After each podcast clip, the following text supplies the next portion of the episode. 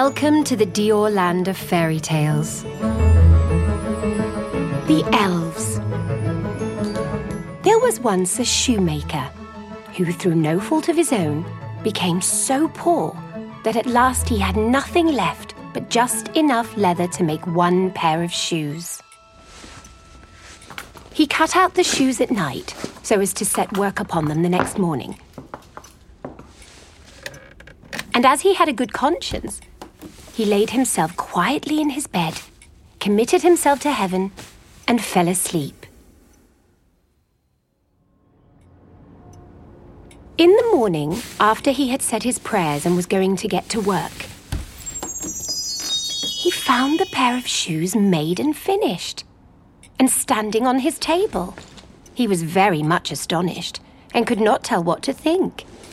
And he took the shoes in his hand to examine them more nearly and they were so well made that every stitch was in its right place, just as if they had come from the hand of a master workman.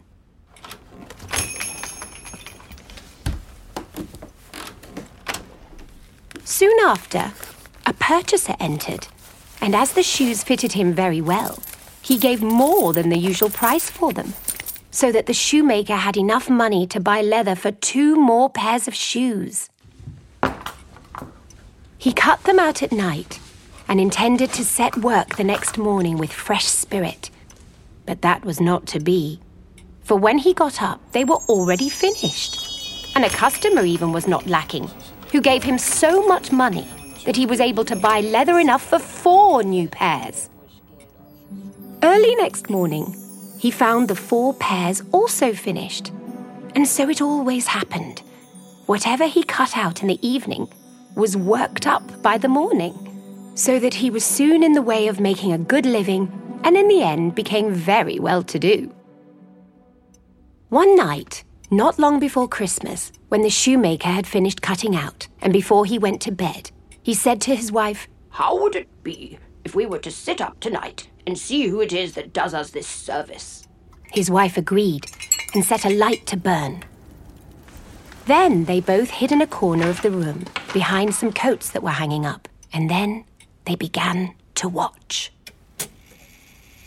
As soon as it was midnight, they saw come in two neatly formed naked little men who seated themselves before the shoemaker's table and took up the work that was already prepared and began to stitch, to pierce, and to hammer so cleverly and quickly with their little fingers that the shoemaker's eyes could scarcely follow them, so full of wonder was he.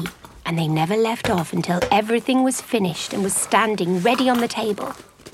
And then they jumped up and ran off. The next morning, the shoemaker's wife said to her husband, Those little men have made us rich, and we ought to show ourselves grateful with all their running about and having nothing to cover them. They must be very cold.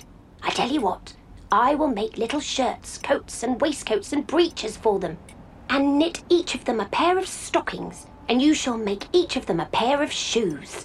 The husband consented willingly, and at night, when everything was finished, they laid the gifts together on the table instead of the cut out work, and placed themselves so that they could observe how the little men would behave.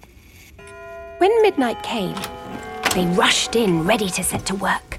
But when they found instead the pieces of prepared leather, the neat little garments put ready for them, they stood a moment in surprise, and then they testified the greatest delight. With the greatest swiftness, they took up the pretty garments and slipped them on, singing, What spruce and dandy boys are we? No longer cobblers we will be.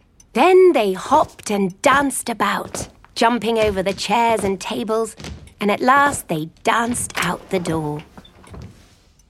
From that time, they were never seen again, but it always went well with the shoemaker as long as he lived, and whatever he took in hand prospered.